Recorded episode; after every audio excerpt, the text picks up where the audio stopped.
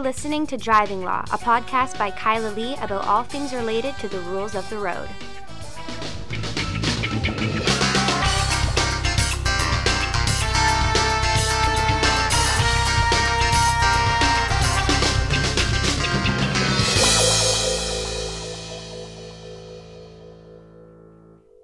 Hello, and welcome to another episode of Driving Law. I am Kyla Lee at Acumen Law, and with me is my co hostess with the mostest, Paul Doroshenko. Yes, and now it is actually getting to the end of August. I've been anticipating the end of August. Why? I don't know. Last week I was all, hmm, August is wrapping up. I think people struggle at this time of the year because of the seasonal change and a lot of anxiety with respect to kids going back to school and what's going to happen in September. We're in a pandemic. Well, I forget about that sometimes when I'm like walking into the office and I haven't put my mask on yet. And I don't feel that. I mean, I. End of the year or summer, it's just another day for me. I don't have kids. I don't worry about back to school. The thing that gets me is I know that my commute's going to get shittier because traffic's going to increase. But we're in the middle of a pandemic, so it's not going to be as bad as it was last year at the end of summer. So, you, you don't have anxiety then. You don't have end of August anxiety. I don't have end of ex- August anxiety. Don't worry. I have all my usual regular anxiety, soul crushing, crippling stress. Hey, you chose this profession, honey. It chose me. Uh, anyway, speaking of things that are soul crushing and crippling, Paul. How That's great. Just kidding. Um, speaking of things that are soul crushing and crippling, remember in the pandemic when they suspended road tests? Oh yeah, yeah. When they stopped doing road tests, now they're they're trying to deal with the backlog. They're trying to deal with the backlog and they promised we're opening up new road test slots. We're going to schedule more of them. We're hiring more examiners. They made this big announcement when they were doing it that they were going to be able to deal with the backlog. As of the time of recording this podcast, would you like to know the earliest date in all of British Columbia that you can get a road test? Yes, I would like to know that. January 2021. Oh my goodness, that is really cruel to those people who are waiting. Imagine you're you're 17 years old, you've been dying to get your license, you're starting school, you planned with your family that you'd be able to drive because your parents have to work from home and can't drive and oh, that Yeah. is not fair. Isn't that awful? That is not fair. I know. So, But they're hiring like 150 examiners or something, and like I don't know where they're going to get those people. I don't know how Well- they're going to train those people. I don't know how they're going to and deal that's with that. And that's going to happen to fix the even worse backlog that they're going to have by the time January rolls around. Because, of course, every single day that passes, there's more people eligible to take road tests that can't. Oh, they're going to have to put some real money into this.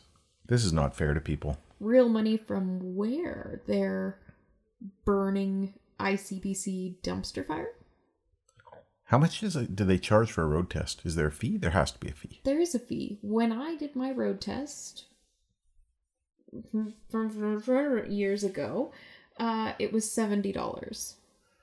Well, I don't know what they're charging, but uh, I'll tell you, inflation is happening. Inflation is happening big time. Uh, I'm looking at the grocery store and looking at my grocery bill, but actually just looking at each individual item, and I'm surprised how much things have gone up. And we are going to see this across the board. Interestingly, retail sales rebounded, and they've had some of the best retail sales um, in the last few months. Although there's lots of stores closing, like fashion stores and things like that. But you know what's been selling? What? treated lumber because everybody's building a deck and everybody's doing something at home. There's a big shortage of treated lumber. I went down to the hardware store But you to built the me a deck. yeah back in the day when you could still get treated lumber. I was now It was I like a month ago. now I'm going to take that deck back. I'm going to go disassemble it and try and sell that resell that treated lumber. Okay. Um, It's, no. it's the end of summer, so that's fine. I had to go back and buy some more treated lumber for another location. I spent like two thousand dollars on treated lumber this summer, um, and I went to go buy some more, and they said, "Look, we're just out. We're just out." So um, there was a next time there's a pandemic, uh, all the uh, lumber companies apparently like sawmills are are been running full time in in this province and uh, flat out to to meet the demand for treated lumber in the states. Well, if only I owned a sawmill. That's your first thought. Yeah. Yeah. my first thought was, I need some more treated lumber. How- Where am I going to get my treated lumber? We got to run on treated lumber. People should be lining up now for treated lumber instead of you know toilet paper. Apparently, toilet paper was starting to get a run the other day uh, in some stores as a result of the uh, increased numbers that we're seeing in British Columbia. Well, I have a package of toilet paper. I've got eight rolled, so I'm good for a while. I'm sure you are. You know, you'll make it. You can always go to the office to go to the washroom. you just want to get me into work. Um, I go into work almost every day of my life. Uh, okay, so moving on. I wanted to talk about the other sort of big news this week that I know is not immediately related to driving law, and that's the overdose deaths. Because yet again, we've seen record breaking numbers for opioid overdose deaths in this province. And Dr. Bonnie Henry delivered the bad news recently. She gave a statement. She was tearful as she talked about it. But it just pisses me off. Why?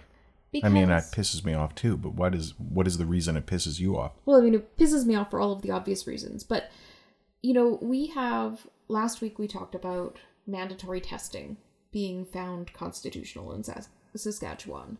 And the judge talking about how methods of dealing with this problem of impaired driving and the death and carnage and the death and carnage and the death and carnage that have been tried and have failed.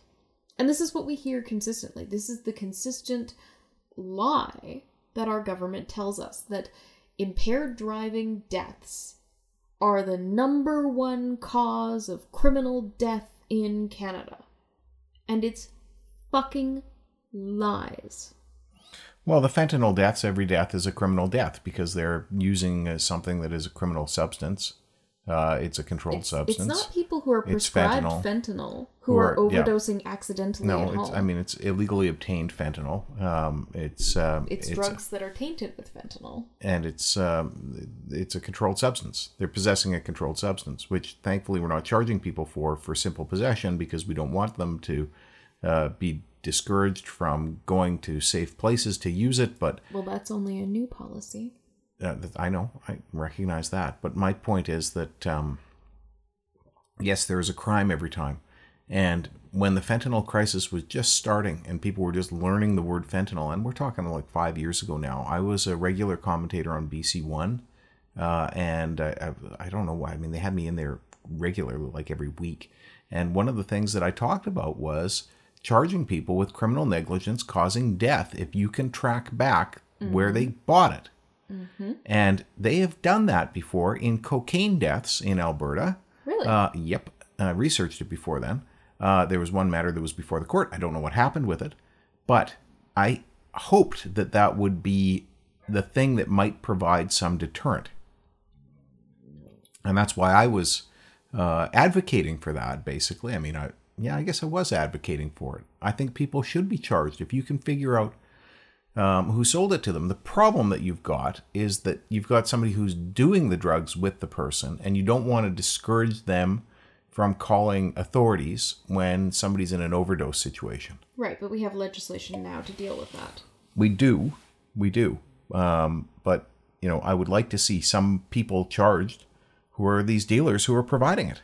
Uh, see, that's not, you know, I, I I share your view that the people who are mixing up the poison drug supply and creating a whole new brand of addicts on a, a hugely addictive and extremely cheap for the drug dealers substance are horrible and there should be some type of consequence. But I don't think that's where we should be spending our resources. First of all, it's so hard to investigate, it's hard to prosecute, there's charter issues, blah, blah, blah.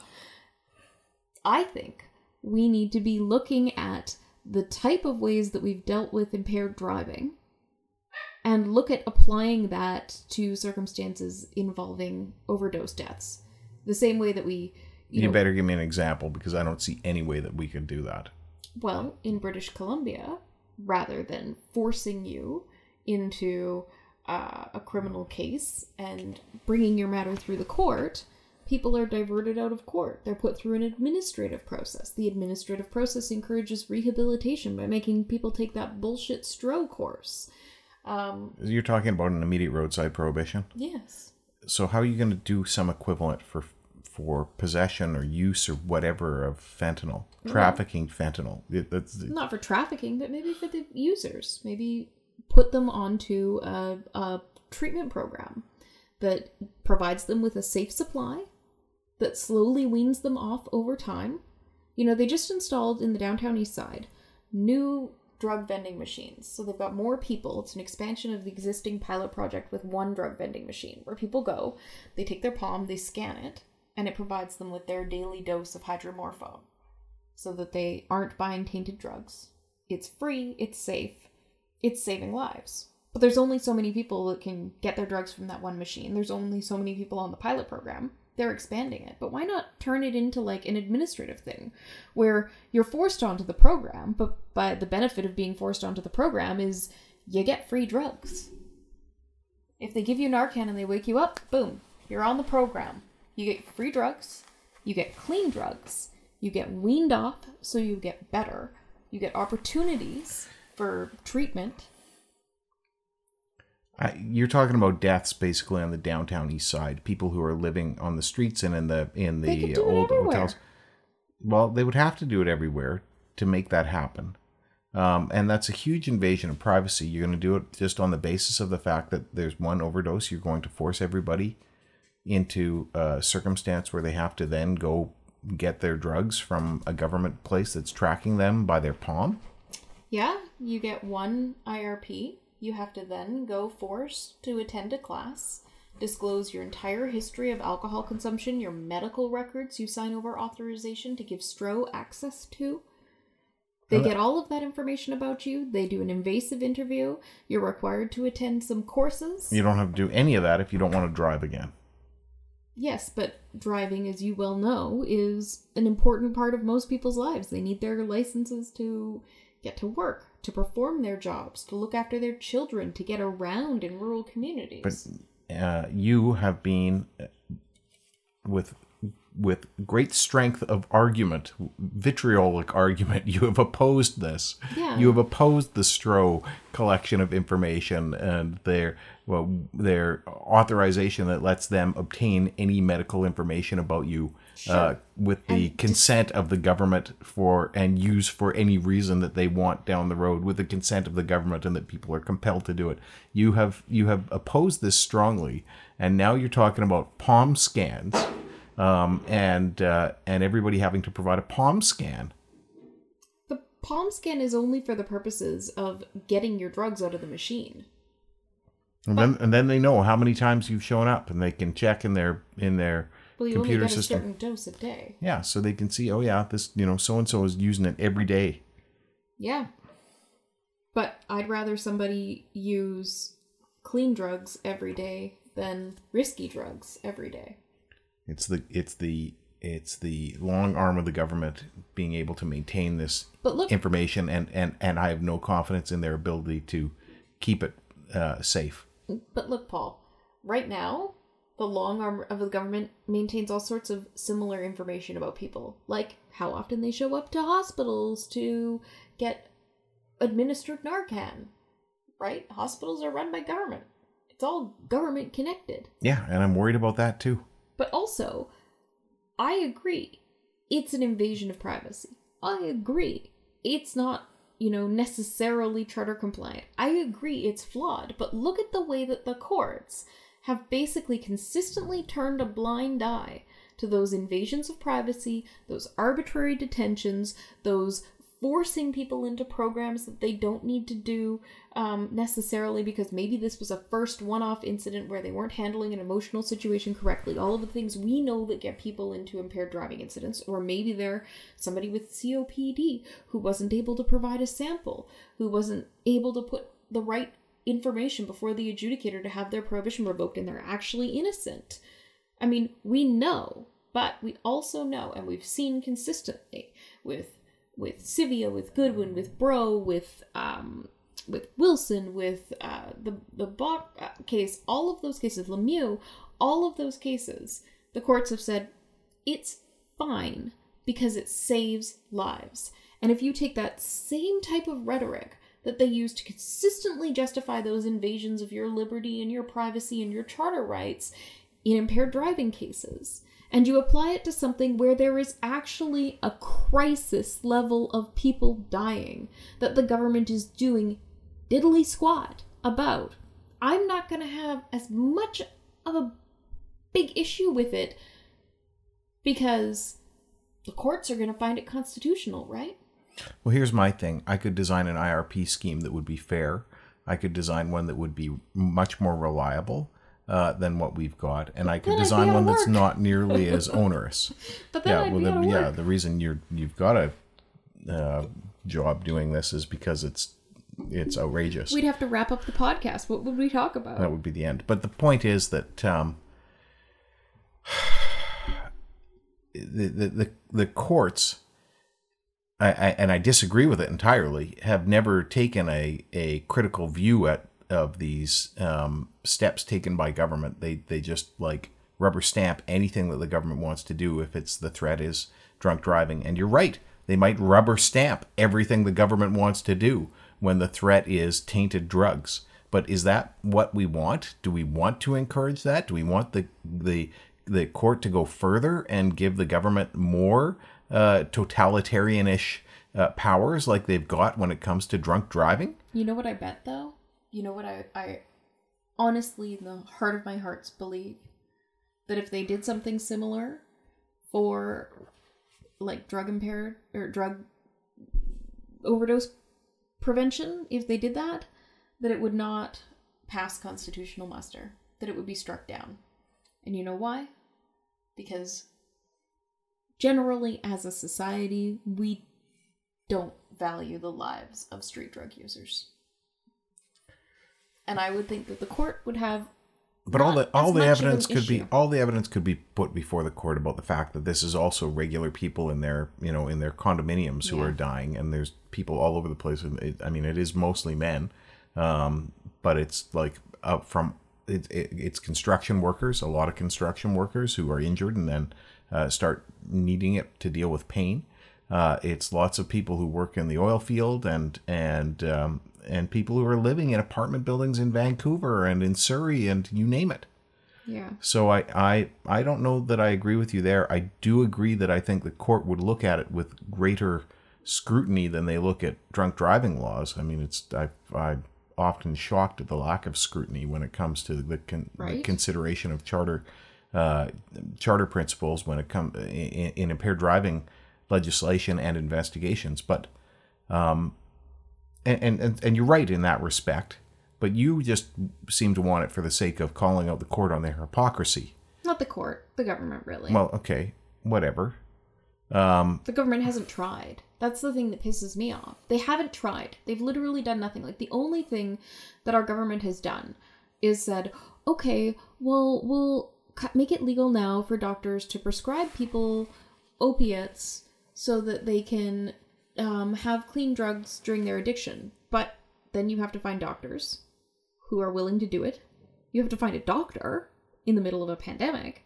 You have to have money to go to the drugstore and fill that prescription.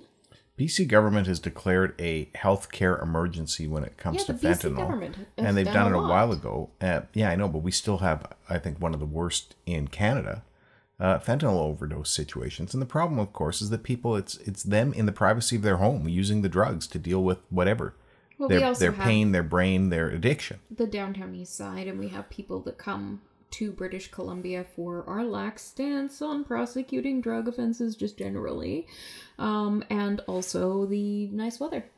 It's a lot easier to be homeless here than it is in Winnipeg. for sure. Different point than what I was making, but we still have this ongoing crisis. The government has had the tools because of the state of emergency. Um, the tools, you know, one gets the sense are not working. Um, when we have our, you know, our chief medical officer coming out and almost in tears because the number of fentanyl deaths all the time, somebody's child. I've had clients uh, who we've lost to fentanyl, um, and um, it, it is, and that was horrible, horrible for the family, and also horrible for me. I, you know, I, people I liked. um, and uh, we, we we haven't got any good solution. You're right. As the government sought to use um, the punitive power that they've established that they have with respect to drinking driving legislation, I don't know that it's. I mean, you- you're you're Well, then don't use the punitive power, but stop telling the fucking lie. Stop telling the lie that impaired driving is the leading criminal cause of death in Canada. Like, let people know the truth. different issue, but I agree with you 100% on that. Well, it's not a different issue because the reason people are so, you know, the reason there's so much of a stigma now in our society about impaired driving is because that messaging has been consistently going for years and years and years. Mothers Against Drunk Driving is a huge lobby group. They pressure the government. They they provide money to candidates uh, Where's who Mothers are for a Safe Supply? forget it. I'm going to start it. I'm not a mother, but I believe in a safe supply. No, Mothers Against Drunk Driving is easy, easy, easy to be able to to get money. They're one of the the wealthiest quote unquote charitable organizations uh, in North America. They get tons and tons of money. They get to put donation boxes in liquor stores. They get the ear of any politician at any time because nobody wants to cross them. And then anytime some legislation is proposed that looks like it's going to be harsher on drunk driving, if it's backed by Mothers Against Drunk Driving, everybody votes for it. So, Mothers Against Drunk Driving is the main reason that we have what we've got. It's not good. It's not thoughtful. It's not fair. Uh, it's not legislation that I can stand by. Nothing's fair. The world isn't fair. No, it's true. The Well, world no, is not fair. I actually have to say that fairly regularly to people. I will ask them, "How old are you?" when they're calling me and they are looking for fairness. And if they're in their 20s, I'm quite sympathetic. But if you get somebody who's in their late 30s, 40s, 50s, and they say, "Well, it's really unfair," I'm usually telling them, "Honestly, you've made it to age 48 and you mm-hmm. still think the world that something in the world is fair or that fairness is a is a is a driving function of our society. It's not. You're just trying to survive as a biological creature on the planet. Don't expect it to be fair. You're not 10 Switching topics. oh nice segue Yes. switching topics it's not fair. There's not going to be good segues every time. well you could have just said you know well the world isn't fair and i want to talk about this case that's not necessarily fair either but from somebody's perspective I was going to say you don't even know the case. i don't tell me about it Um, well, it's a case involving uh, my favorite lawyer that I don't know that I've ever met, Bert King. oh bert Yeah, Bert's the man. bert's the man Um, I we we're that's a joke. We had a we had a client years ago who who had hired Bert King at some point, and I don't know why Bert was he was hiring us instead of Bert King after that, and and we were asking him why, and he said, "Well, Bert's the man. Bert's the man. Why would you hire Bert before? Bert's the man. Well, why are you hiring us? I don't know. Why don't you go back to Bert? Bert's the man. I don't know. anyway, Bert's the man. I love it. Um, anyway, Bert King. Uh, case uh, involving an individual, uh, uh, Premi Sandhu, uh, who was charged with dangerous driving, flight from police, and impaired driving. But a very interesting defense advanced in this case. So he argued basically like an involuntary intoxication thing that he had had combined gabapentin which is a prescription painkiller but it's a nerve blocking painkiller not an opiate painkiller. Um my dog takes gabapentin. There you go. yeah wrigley. Um he'd hired he he was taking gabapentin and he mixed it with alcohol and it made him intoxicated in such a way that he had no conscious decision making power and ended up uh, driving the way that he did and fleeing from police. Now he lost on those charges because he didn't provide any psychiatric or psychological evidence uh, to show that he was essentially like not operating of a sound mind at the time. But he was also charged, as I said, with impaired driving. And in the impaired driving charge, he uh, argued that because he took the gabapentin and the alcohol together and didn't know about whether they would interact in a negative way and whether the gabapentin would make him more impaired when he was drinking, he had a defense to the impaired driving charge because it was essentially involuntary intoxication. And he succeeded. We ran this, um, myself and um, Brian Michelson, in about 2000, and we lost. It's uh, involuntary intoxication is incredibly hard to succeed on, but this one worked. We had a good case too. Well, in this case, And it was somebody who had uh, switched out the medication, uh, replaced the Tylenol with Tylenol 3s, a roommate. what? Yeah, we How ran it he and lost. have- how ran could it he and lose lost. on that? That he would know that it was different? No, I don't know. I can't remember how, and it wasn't a credibility thing either. It was just didn't buy it somehow. I can't remember what it was. Well, anyway, this guy takes his gabapentin, has a bunch of bunch of drinks. I Uh, thought he should have won. I was like I was reading this young co-counsel, so surprised that this individual succeeded because he'd never consumed alcohol when taking gabapentin before. He'd never felt intoxicated by taking gabapentin because it's actually non impairing. Um, and no one had warned him that he shouldn't take al- alcohol and gabapentin together. But he also never researched it. And the court, like, repeatedly, when you're reading the decision, um, the court repeatedly says this is grossly and horribly careless and uh, grossly and inexcusably careless. And if he had made um, uh, inquiries, um, then, you know, I would be satisfied that the carelessness was sufficient to establish the necessary mens rea. But the reason he succeeded was that even though he made no inquiries, even though he was just like, yeah, I'm gonna take my gabapentin with booze and see what happens, um, the Crown never provided any evidence to show that if he had asked that taking gabapentin with alcohol would cause him to have this type of a reaction, that he would have known. that he would then have known. So there was like this ridiculous How's gap. the crown going to establish that when they don't know what the? I mean, they would have had to call evidence after he had testified. I guess. Yeah, well, this trial took place over one, two, three, four, five, six, seven days. So, So I guess the crown could have called evidence about that. Yeah. If he had asked, if he had researched it, he would have found out the, that this particular medication, when mixed with alcohol, causes this. Yeah. And it, it, The crown will appeal that. Maybe, but like they tried to put in a Wikipedia article about gabapentin as evidence in the case. Oh, so the crown recognized the obligation. They just didn't do it right because the Wikipedia article said nothing about mixing the two. oh, Um, and how do they put it in anyway? I have no idea. A Wikipedia A article. I mean, Wikipedia article. all you have to do is go get one of the like, man, I tried to cite Wikipedia in university and I got my hand slapped. Use the Merck manual of medical information. It probably has it in there and lays it all out, and it's a reliable source. The Crown also tried to argue that he was essentially willfully blind, that he made a conscious choice to refrain from making any inquiries so that he would never know. Good argument. But there was a problem in that nobody asked him about it in cross examination. Oh, Oopsie. So I don't think Crown's going to appeal because they made a, a strategic and tactical error. yeah. In fact, they made two strategic and tactical errors. One, not calling any expert evidence, like a doctor, to say, oh, yes, well, you know, uh, any doctor would advise you, blah, blah, blah. Or a pharmacist, well, you know, it's written on the bottle, do not mix with alcohol, or anything like that.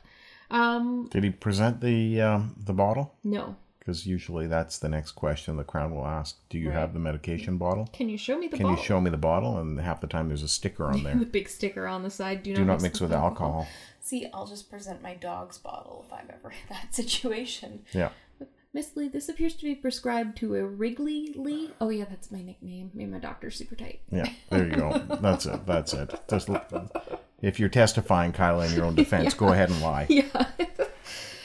That was obviously a stupid hypothetical that would never happen because A, I wouldn't be in that situation, and B, I wouldn't present my You've dogs you've never mixed drugs with alcohol. You've never mixed drugs with alcohol. and then gotten behind the wheel. Well, every time I've mixed drugs with alcohol, I've still maintained enough sense to not get behind the wheel. Yeah. Um so yeah, the the court essentially says that even though he was basically reckless in what he did, his recklessness did not amount to sufficient proof of impaired driving in the circumstance. Every time I've mixed drugs with alcohol, I've always maintained enough um, of my senses to know not to drive. Um, when I was younger, though, uh, you know, 18, 19, I didn't always make the right decision with respect to alcohol and driving.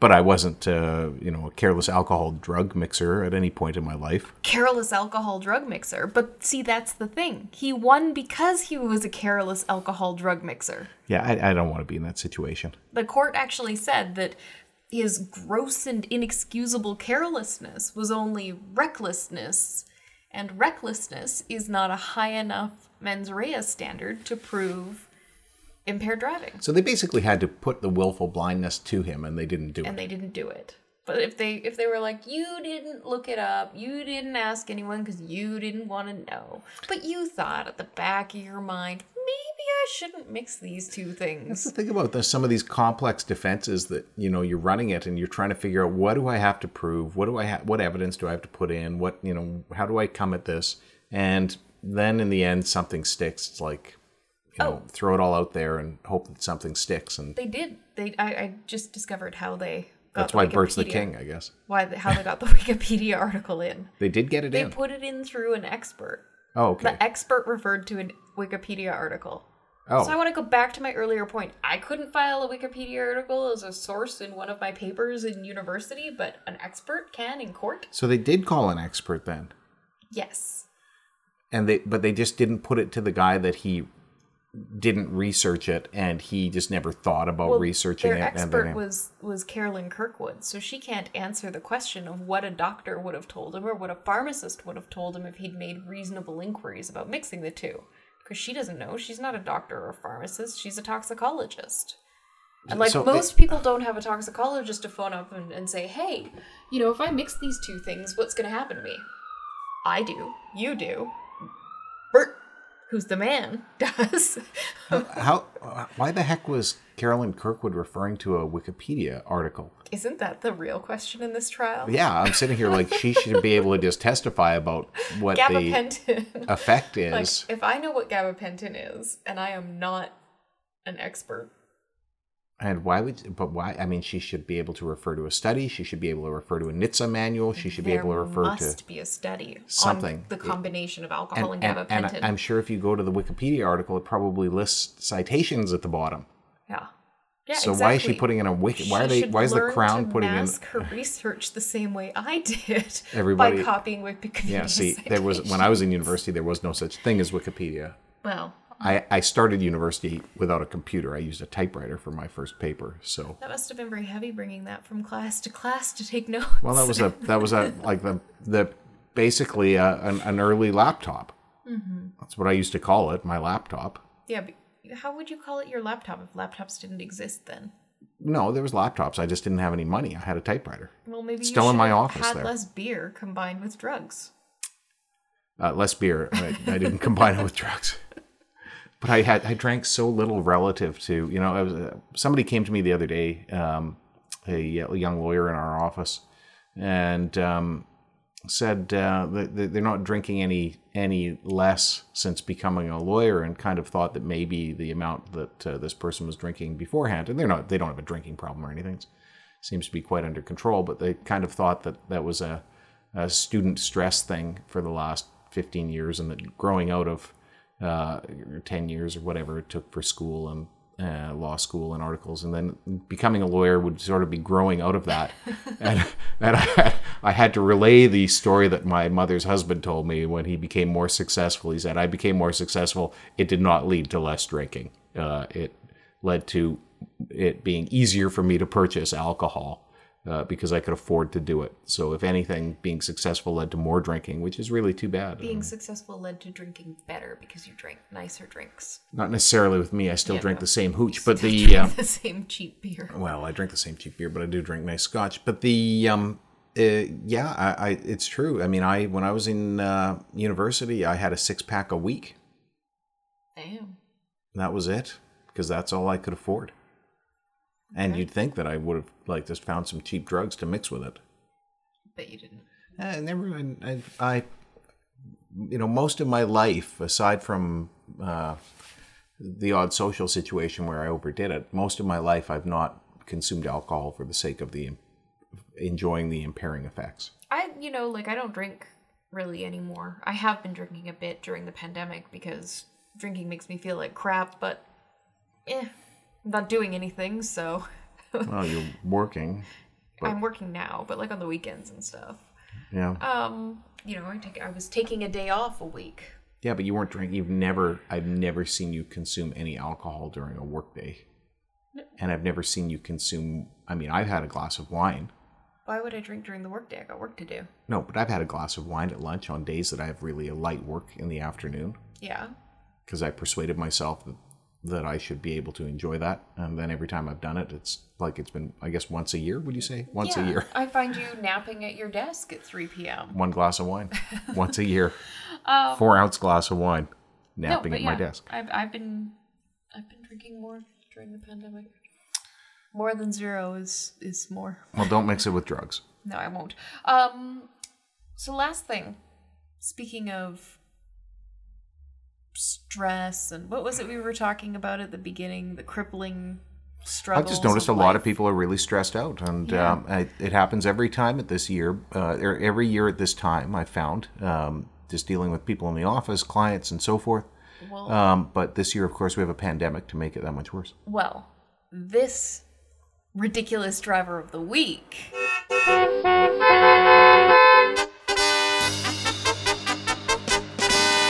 The ridiculous driver of the week. is quite some response to a stressful situation. All right, tell me about it. So, did you know, Paul, that the Vancouver police own like this armored car that's basically a tank? Yes, It's insane. They call it like the bear or the beast or something. Like it's got some scary paramilitary esque nickname. Yeah. Police forces buy themselves these things with some regularity. They put they basically justify it. they justify. it. Well, I mean, you never know when you might have another riot. Well, they Um, needed it this time. Well, they uh, they, they usually have like 25 kilometers on them uh, a year because that's hopefully ICBC is giving them a real break of insurance. Pick, pick him up at the police auction. It's got 500 kilometers on it. Yeah, that's the thing. Like, I don't know what happens I'm to gonna them, but one. no, they, I, I, Edmonton had one 35 years one. ago. I want one now. Anyway, Um, so they used it For what? week to respond to a guy who had locked himself in his house and was refusing to leave. It was a mental health call. so they sent They out sent their out armored their vehicle. insane armored car, drove it through the city streets of East Vancouver to get to this guy's house because he was locked in there and refusing to leave. But you know, it's okay, Paul. They justified it. Do you want to know why? Why? Because the man had outstanding warrants for immigration. So therefore, you need a an armored vehicle. Yes. You know, there's senior and retired police officers I talk to, and they hear stories like this, and every time they cringe and they like their heads in their hands. They like uh, bored, like it's a pandemic. All our colleagues in the US get to drive around their armored cars and shoot at stuff. Why can't we? Pretty much, yeah. Like, I- what persuades you that that's like? I mean, maybe there's some information that hasn't been released, like the guy had a bazooka, but I doubt it. Yeah, I mean, I don't know. He Watching also had a warrant for uttering threats, but like, you know, that's just popping off your mouth. that's like the standard thing. Yeah. It's like half the half many- the half the files people- down at Main yeah. Street Courthouse at any given time is a, a warrant for somebody uttering threats. How many people have they arrested for uttering threats? I used to sometimes I'd go home from school and I'd be very angry when I was in university. I'd get back to my apartment and I I'd be like, I'm not going anywhere. I'm not leaving anywhere. And then I'd realize, hey, I'm holed up in my apartment. Maybe I should phone the police so they can come and surround me because I'm holed up in my apartment and not going anywhere. I mean, like, it's ridiculous. A lot of the time, just go away. The guy's going to go eventually to 7 Eleven or he's going to go buy some groceries. Go back there. Yeah, Indiana wants me. Yeah. The, uh, I'd be singing that. I'd be like, fuck it. I know. I mean, like, I, if, if, It's so. It's not gonna happen to me, It's but- hilarious. But you're, you're sitting there, you're the person in the house, and you're wondering to yourself, like, that's how you escalate a situation with somebody who's having a mental health moment, yep, who has some outstanding warrants. You want him out of the house? Bring the tank. Yeah. That'll persuade him. And they fired stuff at his house too. They were like shooting at the house With a tank. with their tank thing. Oh my gosh. oh my gosh. So the Vancouver, Vancouver police are the police. ridiculous drivers of the week, You are the ridiculous driver. driving the around week. with their tank. dubious honor. Put your tank in the garage where it belongs. Sell it to me, please. You don't need a tank. Can you imagine the gas? It probably gets about two miles to the gallon. Yeah, but you know what? Everybody'd get out of my way on Kingsway in the morning. I'd never have to worry about traffic. And then all of my end of summer stress would be gone. Uh, none of that is logical. none of that makes any sense. And I can tell you it wouldn't be pleasant to drive it, I'm sure. But exciting. My dad used to drive an armored car when he was uh, in the reserves, Cool. as he likes to tell me every once in a while. Okay. Yeah. Well, now you're telling me, so Now the you cycle know. continues. tell the world, Horatio. Tell the world. Uh, that's our podcast, Paul. Yep. End of August.